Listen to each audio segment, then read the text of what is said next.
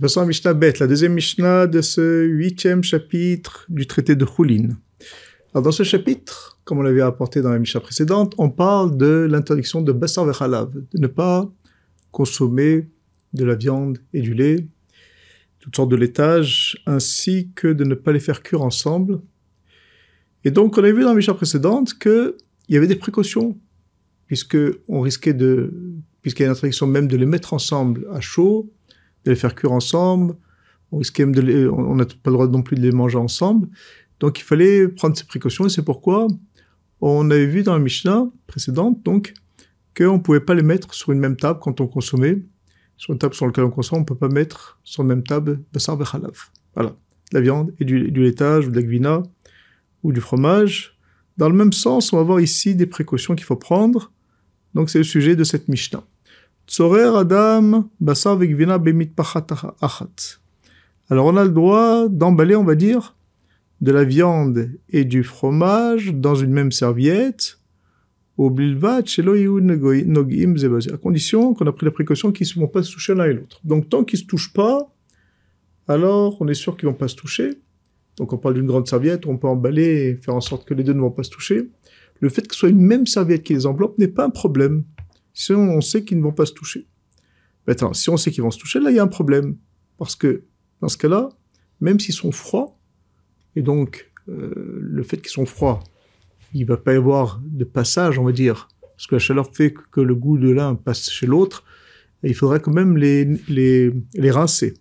Et donc, comme on, on, on, craint qu'on va oublier de les rincer, alors il vaut mieux s'abstenir dans un cas où ils vont se toucher, mais s'ils se touchent pas, il n'y a pas de problème. Voilà. Ça, c'est la première partie de cette Mishnah. Euh, à la suite, Rabbi Shimon ben Gamliel Omer Shne Arsanai Ochlim al Shulchan Echad Ze Basar Ze Ven Choshashim.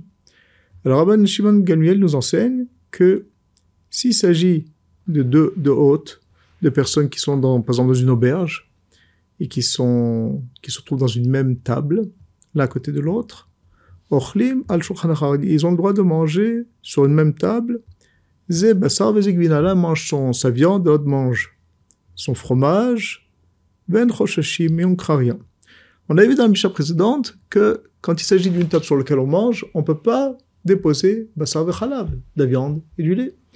On craint, on a vu deux craintes. Un, c'est qu'on les mange ensemble, ou bien tout simplement, même si on ne va pas les manger ensemble, comme on est mis à sec, on, s'occupe de nourriture quand on mange, on bouge des affaires, alors on craint que peut-être il y aura, par exemple, un, repas de, très chaud de, viande et qu'on va mettre la gvina dedans, et donc même si on ne le mange pas, le fait de mettre dedans, c'est déjà une interdiction en soi. C'est ce qu'on appelle bichoul, de, faire cuire ensemble. Tout ça, c'est vrai quand il s'agit d'une même personne ou d'une même famille. Mais quand il s'agit de deux hôtes qui se connaissent pas, comme explique, explique Laura Barthénois, alors on craint pas que l'un va, va prendre de l'autre. Ils se connaissent pas, donc ils sont étrangers.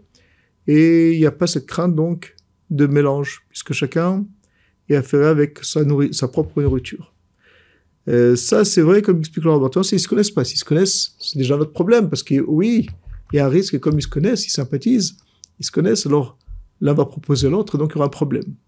Il y a une autre solution que les commentateurs rapportent, c'est que il y a une solution tout simple, c'est de faire ce qu'on appelle un équerre. C'est-à-dire on peut mettre dans une même table, mais on fait, on fait quelque chose qui va distinguer.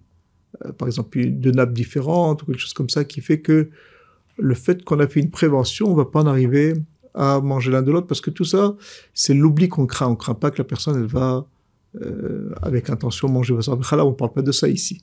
On parle que par inadvertance, il va en arriver à manger. Et donc, si après ces précautions, il n'y a pas ce, ce, ce souci. Voilà donc pour l'explication de cette Mishnah.